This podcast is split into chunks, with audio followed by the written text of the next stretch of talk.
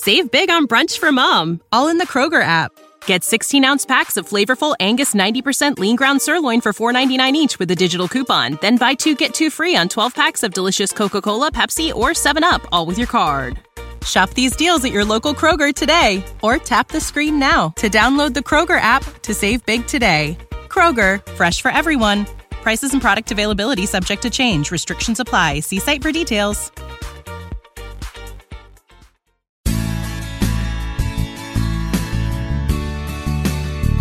Welcome, everyone, to another episode of Positively Trek. I'm just one of your hosts, Dan Gunther. With me, as always, is Bruce Gibson. And I'm just the other host. I'm doing well, Dan. How are you doing? Not too bad. I'm excited because we're Positively Trek, right? I mean, that name just kind of signals a little bit about what we're what we're about and that sort of thing. And last week we had to relay some bad news, some some sad news. That was that that was tough. I didn't enjoy that. I don't like giving bad news. But we get to mitigate at least some of that this week with one of our big news items we're going to talk about, which is of course some great news for some international fans, not everybody, but you know, it's a start uh, with regards to Star Trek Discovery. Uh, we also have some interesting news from Michelle Hurd of Star Trek Picard, letting some tidbits out there that we're going to talk about. And then after the news, of course, we are going to be talking about season four, episode two of Star Trek Discovery, the episode Anomaly. So I- am really excited. I think this is going to be a fun episode. Good. I'm glad we'll have a fun episode because, you, like you said, we're all about positivity and we do have some positive news. And I'm I'm so glad that we can actually discuss this. Yeah, this made me happy to see and made a lot of international fans happy. So, of course, uh, last week we had to report on the unfortunate timing of Star Trek leaving Netflix and basically these deals seeming to fall apart while the Paramount Plus rollout for a lot of those international markets wasn't going to be until sometime next year. Some p- people were saying March and like it was going to be a long time off. But this week, Paramount Plus apparently has been working hard in the background to kind of get some deals going and and do some of their releases on their platforms in markets that already have Paramount Plus, uh, in order to get a bunch of people in the international markets, in some of the markets, I should say, to be able to see Star Trek Discovery much sooner than they initially anticipated. So, as we're recording this, it's November 27th, and yesterday, a lot of these international viewers got to see season four of Discovery, the first two episodes, for the first time. In a lot of the markets where Paramount Plus has already been launched. It's been released on there. And then in other markets, it's been released on Pluto TV and it's available for purchase uh, from some services in other areas as well. So uh, that's pretty great news and, and definitely happy for those fans. I am too. I actually am surprised. I didn't think they would do this. Mm-hmm. You know, it's just because, you know, it's a big corporation and there's certain things that they can do or focus on and other things whatever. And i just you know the fan outcry and from the actors and I'm sure with others associated with the show were like you know this is really important and we've been out there talking that it's coming and we need to get it out there. It's not that viacom cbs doesn't care but you know it's also made up of individuals. And mm-hmm. so I'm sure there's so many, and this is bigger and beyond just Star Trek, but there's lawyers and you know, people from different departments working on different things and whatever, and they strike a deal and they don't strike a deal or whatever is going on. It this just gets caught up into it, you know, and then it's like, oh well, we didn't reach a deal with Netflix, okay, so we got to do this, blah blah blah, and then it's like, uh, hey guys, there's a lot of fans out there that we're really pissing off, so mm-hmm. you know, mm-hmm. we got to rectify this, and they're probably like, oh, they didn't really think of it. They're just looking at paper right? Yeah. You know, it's like absolutely. I worked for a guy years ago that said, you got to be one of these people that looks beyond the page. He used to always say, look beyond the page. People get so caught up in looking at their spreadsheets and contracts, but they don't look beyond it. Mm-hmm. And that's the thing. You know, they had to look beyond it. And they did. So now it's fixed. Yeah. Somewhat. Somewhat, yeah. No, it's really good. And Larry Nemecek made a really great point when uh, on one of our posts in the group, and somebody was saying like after this deal had come out after you know some of this had been rectified somebody had been asking like why would they do this? Like they didn't care because they let it happen in the first place. And larry nemecek made a very good point saying there's no monolithic they. It's not just like one big entity that is making these decisions. Like you say it's made up of people. There's lots of moving parts. And I, I love your idea of looking at spreadsheets and just looking at numbers and not really realizing what that means and realizing those numbers represent people and fans who want their Star Trek, right? And it's very true. You know, hell hath no fury like a Trekkie scorned. So, you know, people right. made their voices heard and it's gotten results. So that's pretty excellent. And that's huge too, because this goes back to the early days in the 60s of saving Star Trek, right? Yeah. We're still doing it today. We have enough of a voice. There's enough of us out there that can make change happen when it comes to this franchise. So, yeah. I mean, that's big. We're not some small niche that doesn't have a voice. They heard. So that's saying a lot. Yeah, definitely. So, just uh, for the record, this is where Star Trek Discovery is currently available. Right now, Paramount Plus is available in Latin America, the Nordic countries, and Australia, and everybody in those regions can see Star Trek Discovery on Paramount Plus. Pluto TV is showing Star Trek Discovery in Austria, France, Germany, Italy, Spain, Switzerland, and the UK. And as it says in this article that I have from Trek Movie, it's also available for purchase in select countries.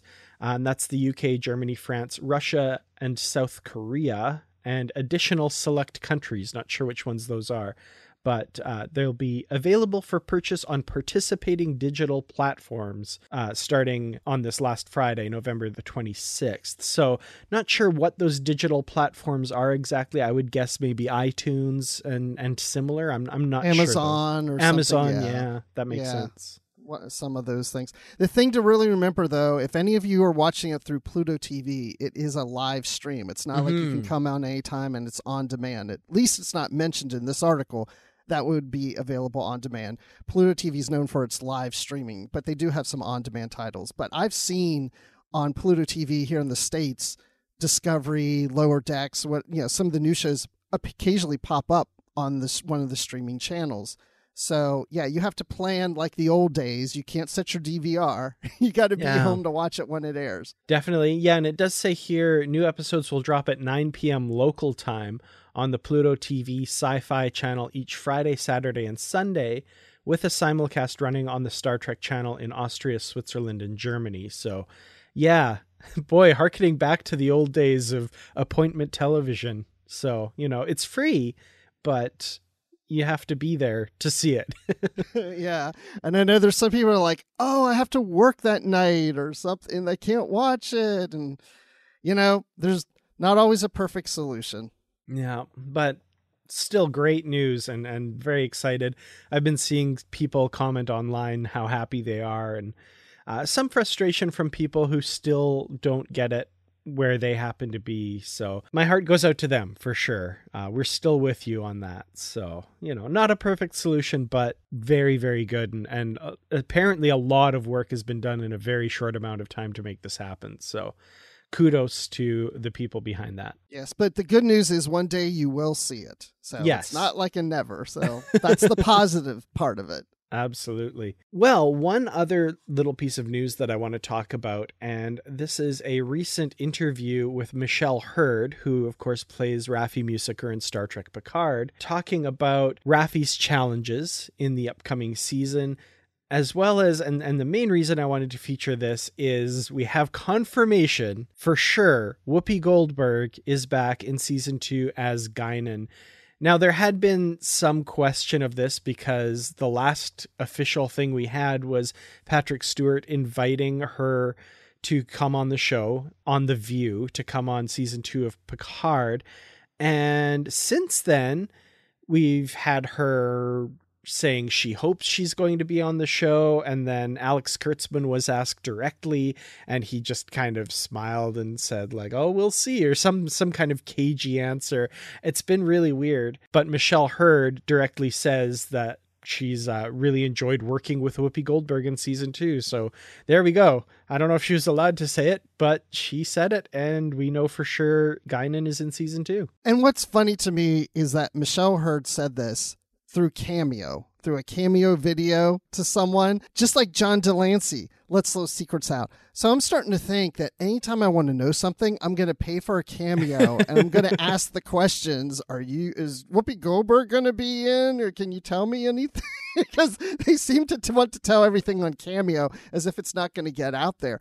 I don't even understand why it needs to be a secret, especially like you said, Patrick Stewart invited Whoopi there on The View and she said yes. Why is it a secret? It's not. I don't get it.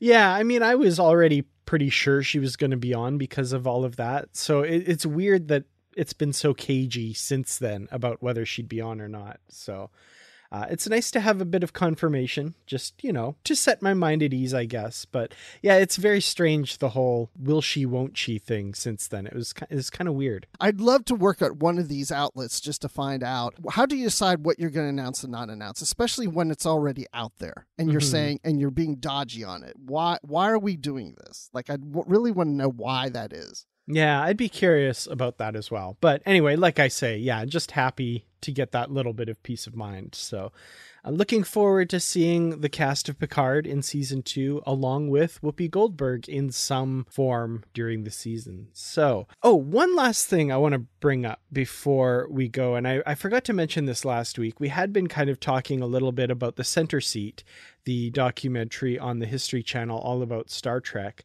And for viewers in Canada, it is indeed available on the Crave streaming app as well. Episode two just dropped uh, on the same night as the most recent episode of episode two of Discovery.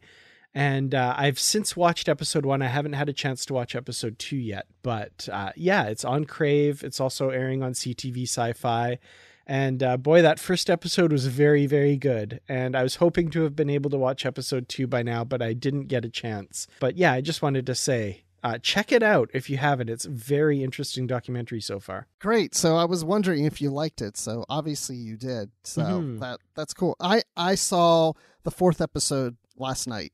So nice. So far they've released four where I am, and mm-hmm. so as we talked you know, it's like the start of Star Trek is episode one. Episode two is the animated series. Episode three is about the 70s, about what are we going to do with Star Trek and all the different phases, like phase two and all this leading up through the motion picture. And then the fourth episode was about the Wrath of Khan and the search for Spock and the voyage home.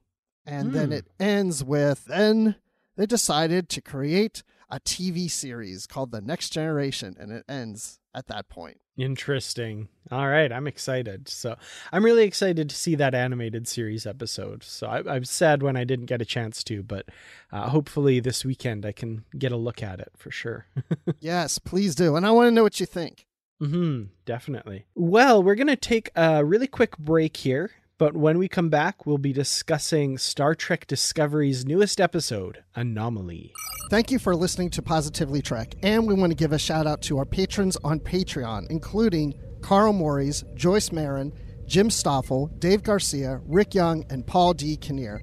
We want to thank you for your contributions to the podcast. Now, if you would like to be a patron on Patreon, you can join us at patreon.com slash positivelytrek, where you get early access to episodes, exclusive content, shoutouts, and associate producer credits. So thank you again for listening, and now let's fly. Did you get taller? Not that I'm aware of. Oh, oh, okay. I did. I don't know if Kelpians grow later in life, or but you, you do. You seem taller. Do I? Yeah. Well, maybe you just like have a little more swagger going on or something. It's a compliment. Then I thank you. Star Trek Discovery, we're two episodes into the fourth season, and we've gotten a good look at the big bad for the season Anomaly. Now, last week's episode ended with that kind of gut punch of the loss of Book's homeworld, Kwejian and we kind of join up with right after that in this episode with the kind of trauma that Book's going through and that sort of thing. And, you know, I, I gotta say, I was a little worried about where the season was going to go with, you know, that big event happening and that sort of thing. But I'm really interested in the exploration they're doing of grief and trauma and especially with Book's character here. It was really interesting look at some of those subjects that I think Star Trek hasn't done a lot with over the years. So I, I, I don't know. It was really interesting. What were your kind of initial thoughts on this? I didn't take a lot of notes, but I did write obsessing with loss was the Mm. theme that I got from this episode. From Book to Burnham to Tilly. We'll kind of talk about those things as we go along. But yeah, I think that's kind of the theme of this season, or especially just this episode. But we're going into that whole thing about dealing with loss. I mean, this crew has been removed from a time that they used to exist in and they've adjusted, but there's still that feeling of loss. You know, you're still in a strange place, and the people you used to know outside of those that you serve with on the ship are no longer there. They've long been dead. And so now what we're seeing what's happening here in the galaxy and what's happened with Book's Planet again, somebody experiencing a loss.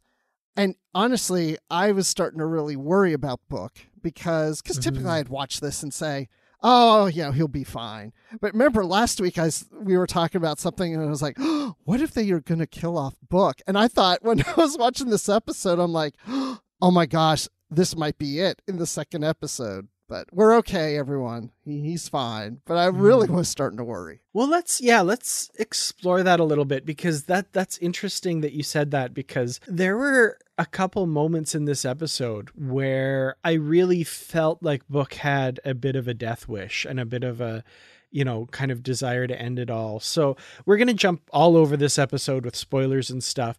So, towards the end of the episode or, or kind of the main thrust of this episode, Book is piloting his ship into this anomaly that's at the center of all of this, and Stamets is along with him, but it's not actually Stamets. He's being projected as a hologram into the ship. And when Book says, like, you know, I'm alone, you're not even really here, go back, take take your scan data back to the ship, and and I th- I thought he was gonna like just crash his ship in this anomaly at that point. And then it's only because Stamets says, well, I can't transmit the scan data. We don't have a connection to Discovery. All the data is here, and you know, there's nothing else I can do. That's when Book, I think, decided he had to keep living at that moment. And I was just like, wow, it, it just felt like he was really willing to give it all up there. I felt so too, but I didn't necessarily think that he was wanting to commit suicide. Let's go ahead and crash the ship. I just felt that he was like, you know what?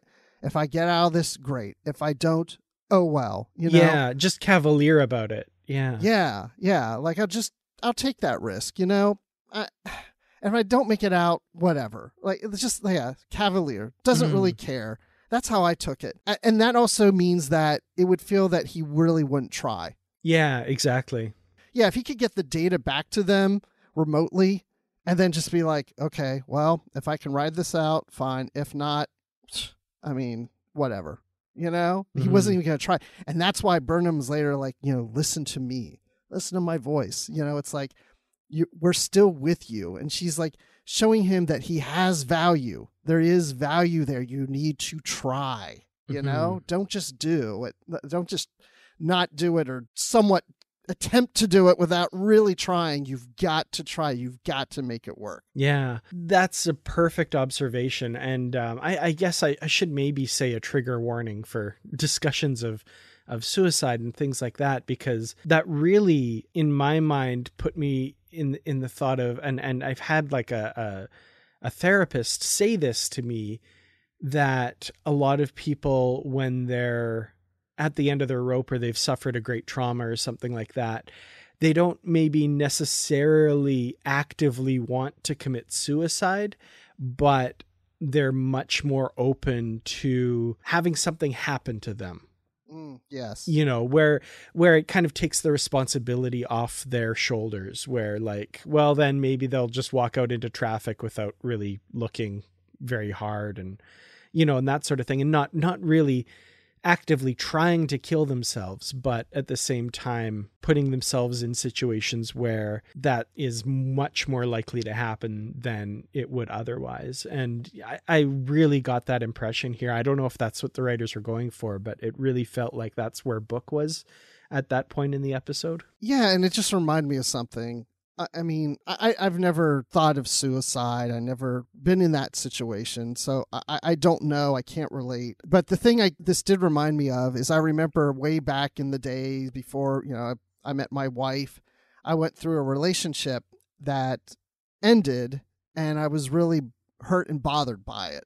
And I kind of had almost this attitude of, you know, I don't care anymore you know? Mm-hmm. And someone came up to me and said, a friend of mine said, let's go skydiving.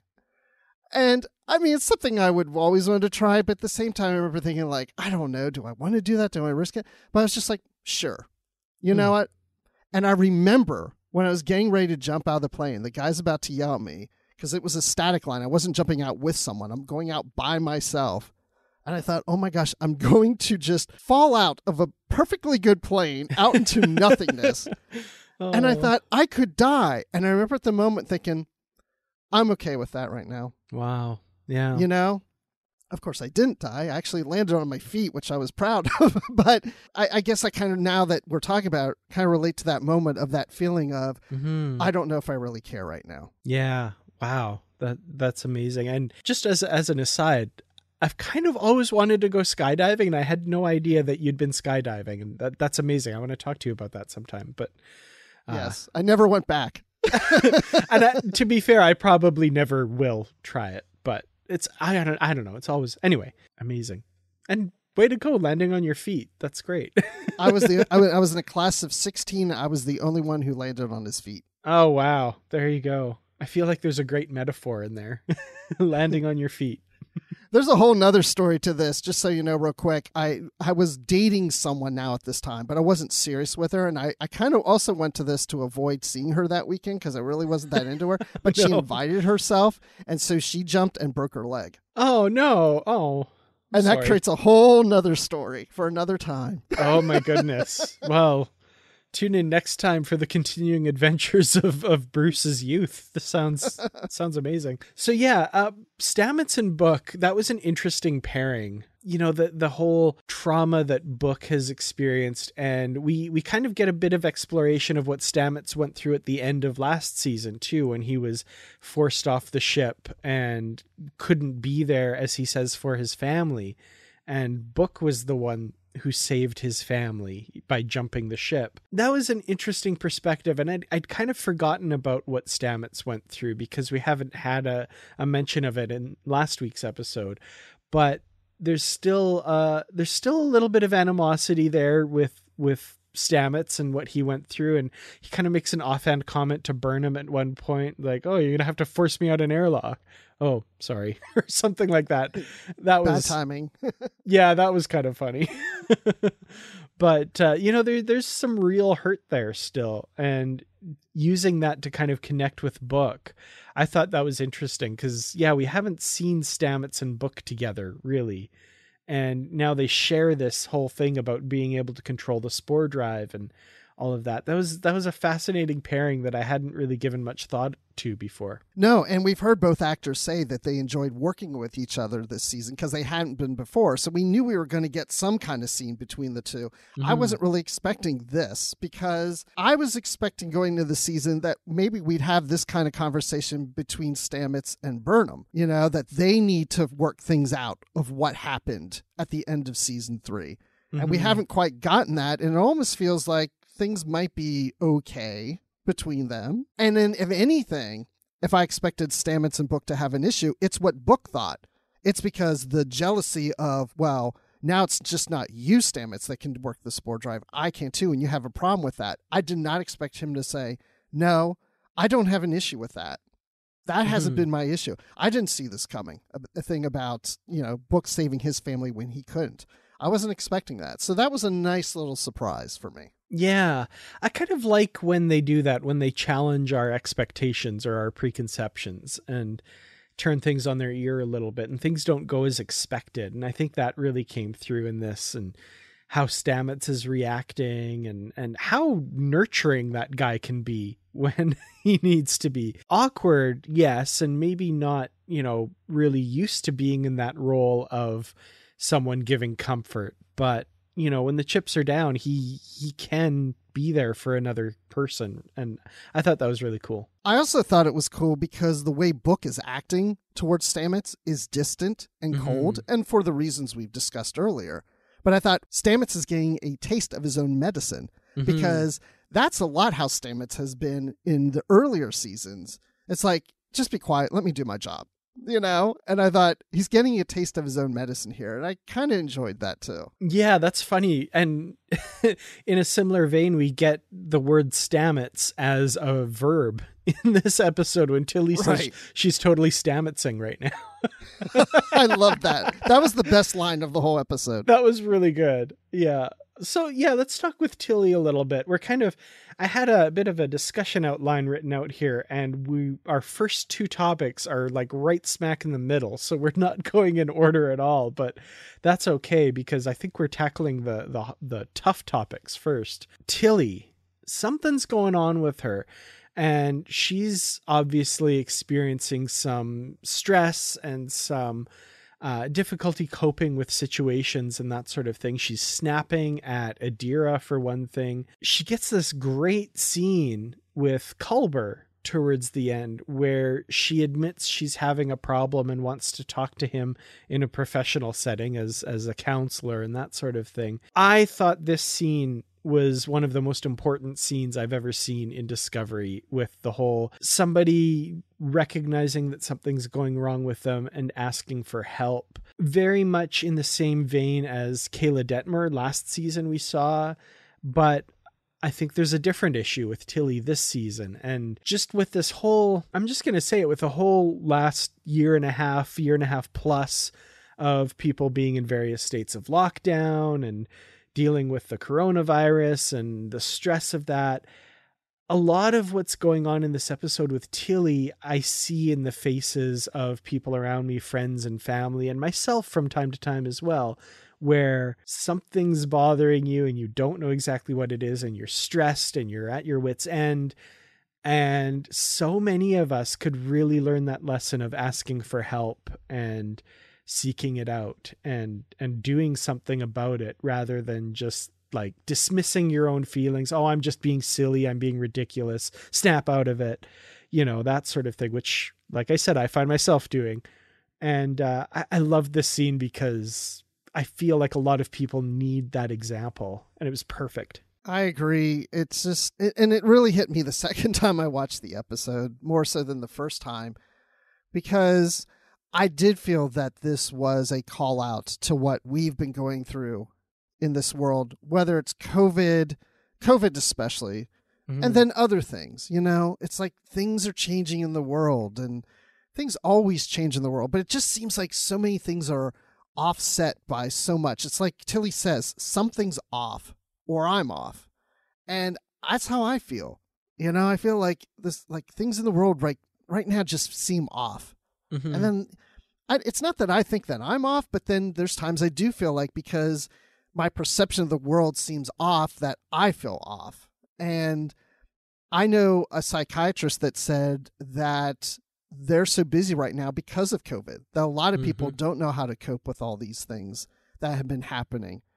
And I mean, I found myself, I, I, hate this. I don't want to get too personal. I keep feeling like I'm doing that today, but that's how discovery is, right? It's all personal. Absolutely. Like, I felt this way not that long ago, a couple weeks ago. Something that happened, a minor thing at home happened, and it just broke me. And I, I, I was like, and I was just, it was like the weight of everything all of a sudden just burst. Mm-hmm. And I remember saying, it's not because of this thing this small thing that happened. It's just because how I'm just feeling overall. And I didn't realize it because I always rationalize everything, you know? And I'm sure Tilly does that too. She rationalizes, you know, we're here for the good of, you know, the mission. We've done this to save people. We're, you know, and yet there we see a whole planet get destroyed. It's not the first time she's seen lives lost in a planet or a space station or whatever. But I think she's held it in for so long that the dam is about to break.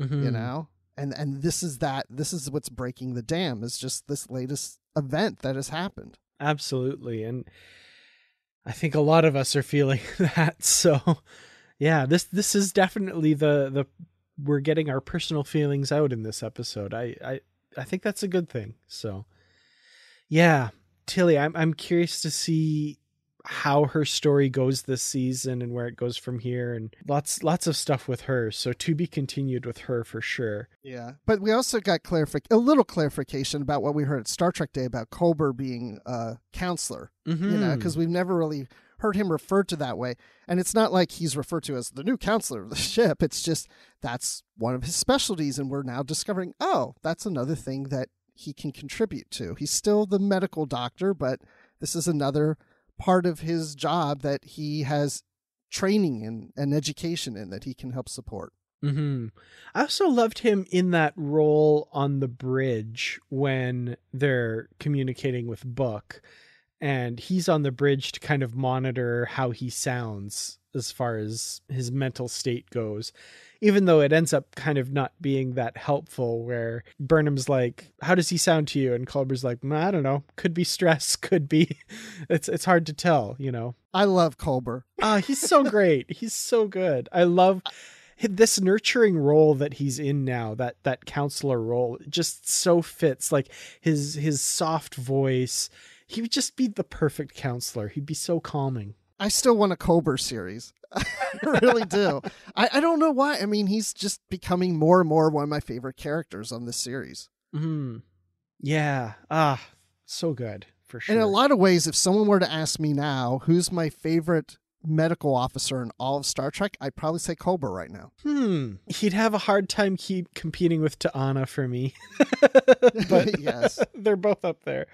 Uh yeah, the the characters on this show and, we kind of said that in an earlier episode too where we were talking about I think one of the trailers for season 4 where Discovery is kind of built around these big actiony things, but the show itself really is about these characters, you know, which is again why I wasn't too concerned about the big anomaly being a universe ending thing again, blah, blah, blah.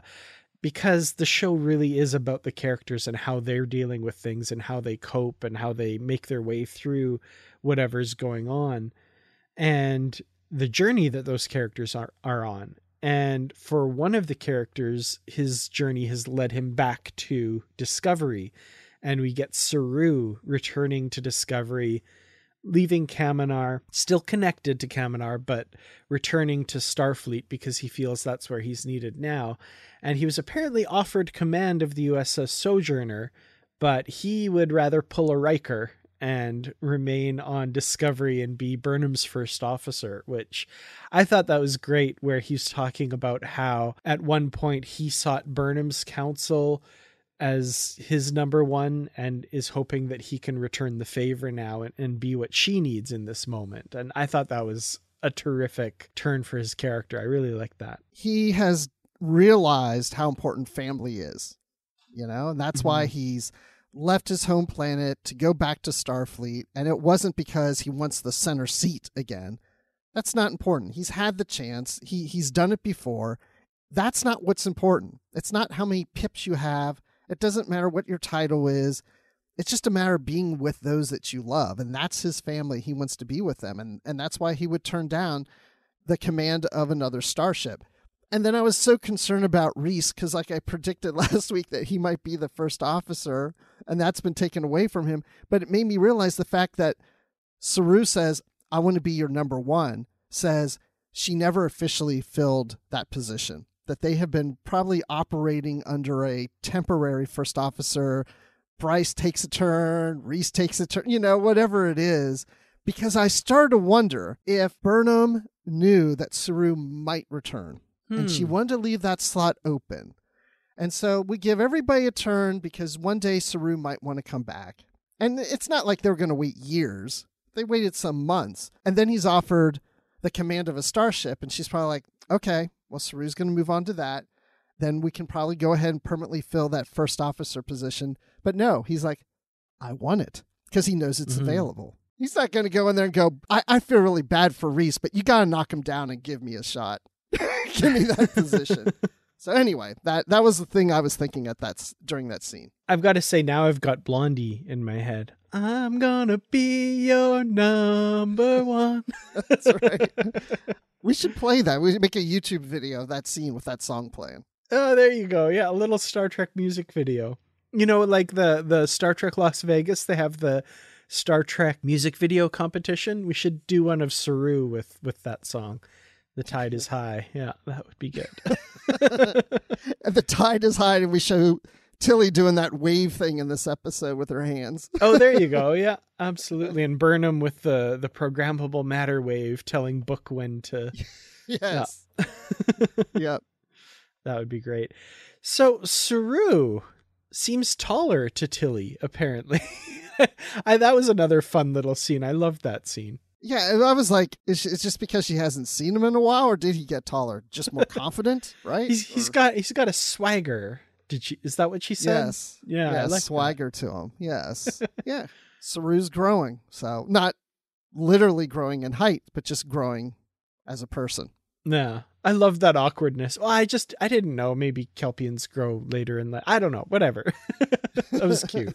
Yes. Well, another uh, character pairing that I want to talk about is Adira and Gray. We get a little bit more movement on Gray's incorporation, which uh, my wife and I had to laugh about because we've been looking into uh, various legal things about stuff, and, and incorporation is something that comes up a lot about like forming a business, for example.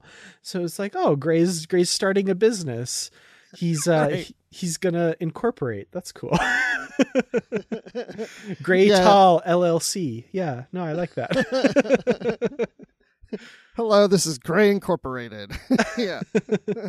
but of course, no. What what he's referring to is getting a body because right now he's some sort of disembodied consciousness or something like that. And without a body, you know, Adira is the only person who can currently see him. So this body that's being created using 800 year old technology something we've seen before a, a practice uh, the Soong technique i think they called it. That was great. I loved that little bit of tie-in. The consciousness had been transferred before. Some admiral named picard i think something like that.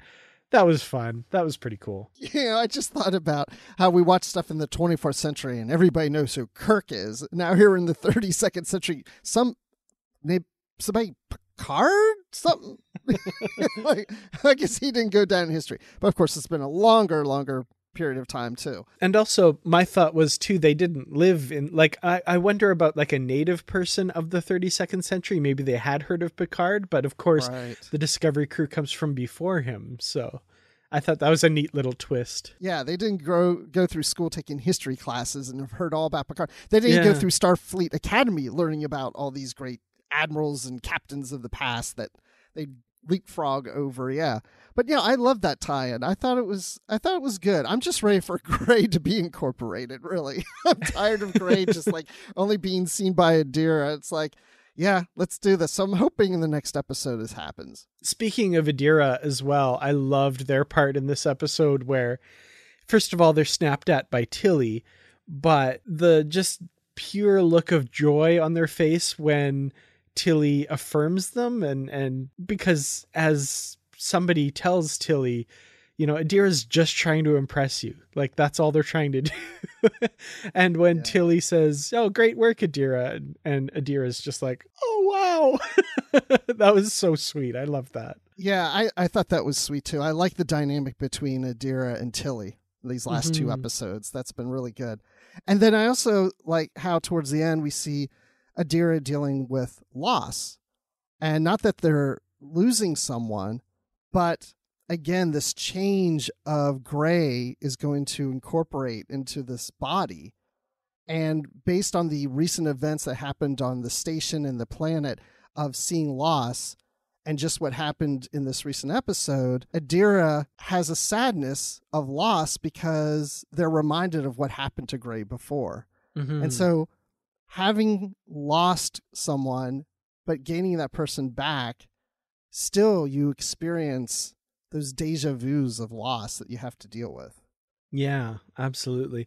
I feel like Adira is going to be relying on on Stamets and Culber a lot because you know what they went through is very similar, I think. So Yeah. yeah, looking forward to seeing how that evolves over the season as well and the fact that that Adira and Gray they're so awkward as well. I love that. Like, you know, they're both kids comparatively speaking. So that's fun to see that it's not all just everybody's perfect and awesome all the time. There's some awkwardness there. I like that. I wonder what Gray's role will be once incorporated. You know, what Hmm. will he be doing on the ship? Yeah, if, if anything. I'm, yeah, yeah. Just curious to see how they where they go with the character.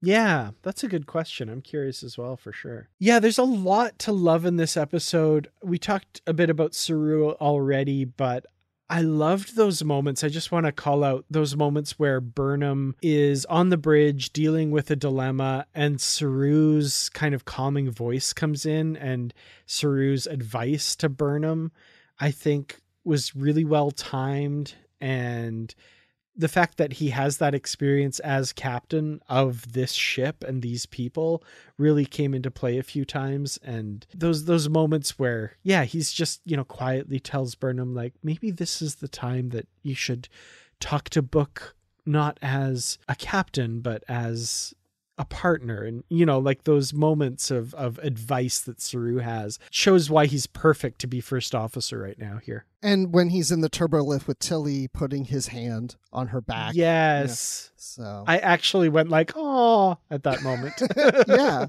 Well, I guess we should talk about the big anomaly this season because this is where we we get our first kind of real look at exactly what this is that's threatening the the galaxy. And apparently it's like two black holes that are combining into one and reacting off one another and creating all these gravitational lensing waves and stuff what did you think of like the explanation of, of this anomaly and, and the the initial hypothesis that actually doesn't maybe seem to be right because it's so unpredictable after all Yeah, I kind of bought into it. I mean, the whole idea of black holes kind of merging together or hitting each other or whatever, they're dancing around with each other, causing all this destruction going on. And then the idea that it's moving on its own, like it's choosing its own paths, like it has some kind of consciousness to it that we Mhm. develop later is interesting to me because that tells me that it's maybe something artificial or something that someone is controlling or something. I, I don't know. But I was a little confused because they're saying about it destroying planets and it didn't really affect the space station that much because of the distance and, and and then it sounds like they know the path it's going but then they don't know the path it's going so I mean, mm-hmm. I guess it makes sense, but I was a, I was a little confused of them being surprised that it could alter its path, and I thought, well, that's what I thought you were trying to determine is its path. If you already knew the answer, you wouldn't be questioning why the path has changed. Yeah, well, I, th- I think it it was the change that that surprised them, right? Because they were analyzing it to see like which direction it's going and how it's growing, but if it suddenly changes the direction, then oh, that's unpredictable because it's not following a, a path or something like that. So I would love to sit down and talk with Erin Macdonald, Dr. Erin Macdonald, who's the the science advisor for Discovery, because it sounds like her background, which I think, if I remember correctly, is in astrophysics and that sort of thing, is really like they're really using her a lot this season because a lot of the terms and stuff, especially that we got like last episode, gravitational lensing and and all of this stuff, like they're very real terms and I'd love to just talk with her about this anomaly and and maybe after the season's over or something maybe an interview with her somewhere talking about how this all came about because I find this stuff really fascinating. Yeah, I've heard a lot of people mention her name after this episode, so Mhm. I guess her fingerprints are all over this. So uh, yeah, I'm interested to see what happens with this. The one line that I didn't like, Burnham says something about this being one of the biggest threats that our galaxy has ever seen, and I was just like, well. Maybe that's true, but I'm so tired of everything being a galactic threat, you know? And it's like, I wish it would just, that line would have been said that this is just a threat. This is some big threat, but not a you know the biggest the galaxy has ever seen. Let's like bring that down a little. Yeah, that's something I feel like Star Trek's been guilty of a lot. and and yeah, the biggest something that we've ever seen, blah blah. That the whole like amplifying of things. Just as an example, and I love Deep Space Nine. I think if you know you were to force me to give an answer, it would be the one that I'd return to most and, and love the most. But those last like nine episodes of season seven, that kind of final arc, you should watch that sometime and listen to how many times characters say once and for all. it Oh, drives wow. me nuts. We're going to end the Dominion threat once and for all. The Dominion is going to conquer the Alpha Quadrant once and for all. And I'm like, oh my God. stop, stop, stop. if you ever became a book author for Star Trek, I'd want you to work that line into every book somehow. oh, absolutely. Yeah. No, I can't back down from that challenge now. Yeah. But yeah, so our final shot of this episode is this pullback, and we see the true like scope of this thing, and you know, five light years across is is what they say, and yeah, it's absolutely massive and and swallowing star systems. It's a big threat. And uh, yeah, I'm I'm curious with this whole, you know, is there an intelligence behind it or something like that? That's a kind of scary thought. So, so were there any final thoughts or anything that we haven't mentioned so far with regards to this episode? No, I think the only thing I would mention is just seeing Ni'Var being represented at the table with the Mhm. Federation and referred to as, you know, Federation and non Federation members or worlds, you know, working together. So I, I enjoyed that little update of what's happening with Ni'Var. Yeah, and great to see President T'Rina again. So we knew she'd be in this season, but uh, great to see her, like you say, at the table. That was fun for sure. And if and because we got a trailer earlier, a couple months ago, we're not talking about the Ferengi captain because we've all got that out of our system. But that's when we saw this Ferengi captain. So Oh yeah, there he is. Yeah. yeah, I was just like, yep, there's the Ferengi. But yeah, um, I thought it was a really good episode.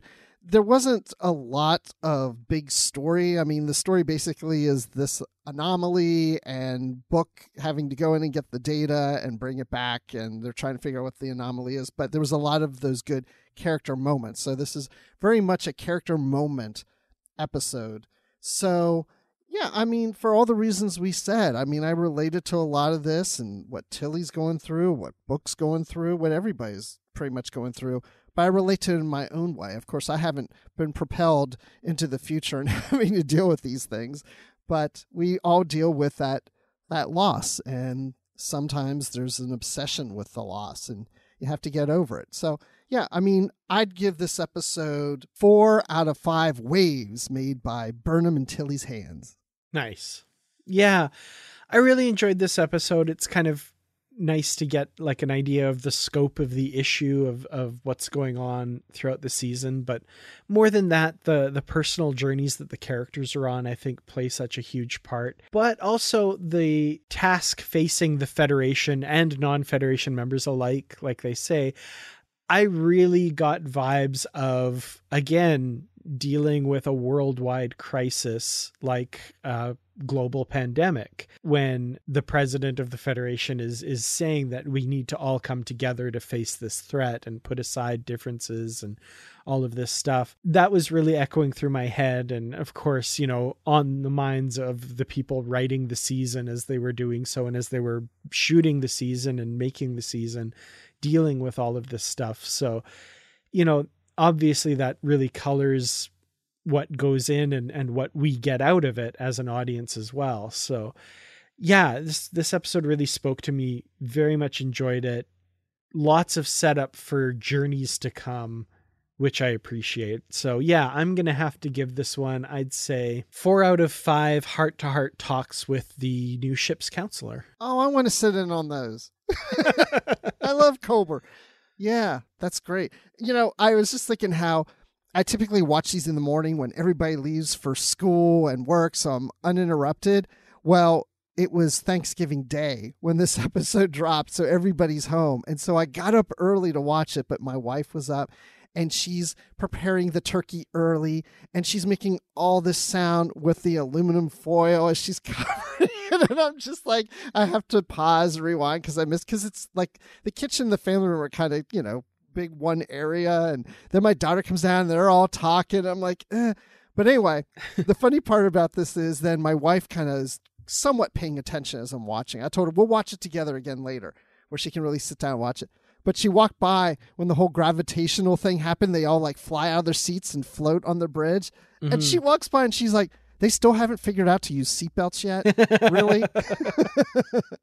I was like, yeah, it's a Star Trek thing. yeah, yeah. Yeah, we didn't really talk about that scene. And when we were watching it, I said to my wife, Nikki, it was like, oh man, that looks like it would have been a lot of fun to shoot.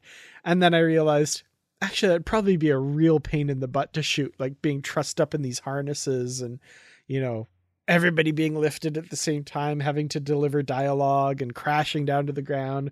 But like yeah. that was probably actually a real pain in the butt. that was probably a whole day. Just oh. coordinating all that and yeah.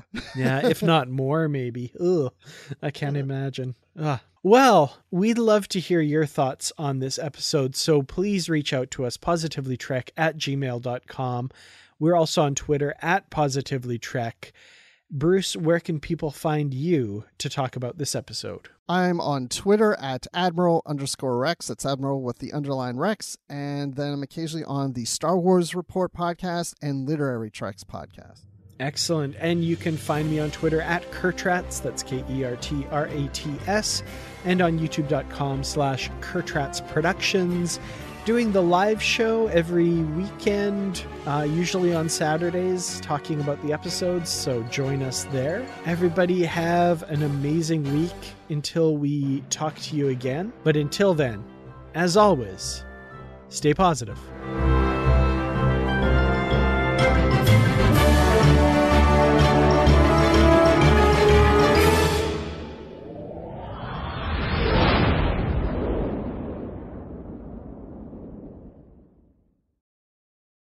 When you need mealtime inspiration, it's worth shopping Kroger, where you'll find over 30,000 mouthwatering choices that excite your inner foodie. And no matter what tasty choice you make, you'll enjoy our everyday low prices, plus extra ways to save, like digital coupons worth over $600 each week. You can also save up to $1 off per gallon at the pump with fuel points. More savings and more inspiring flavors make shopping Kroger worth it every time. Kroger, fresh for everyone. Fuel restrictions apply.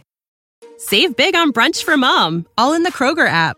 Get 16 ounce packs of flavorful Angus 90% lean ground sirloin for $4.99 each with a digital coupon. Then buy two get two free on 12 packs of delicious Coca Cola, Pepsi, or 7UP, all with your card.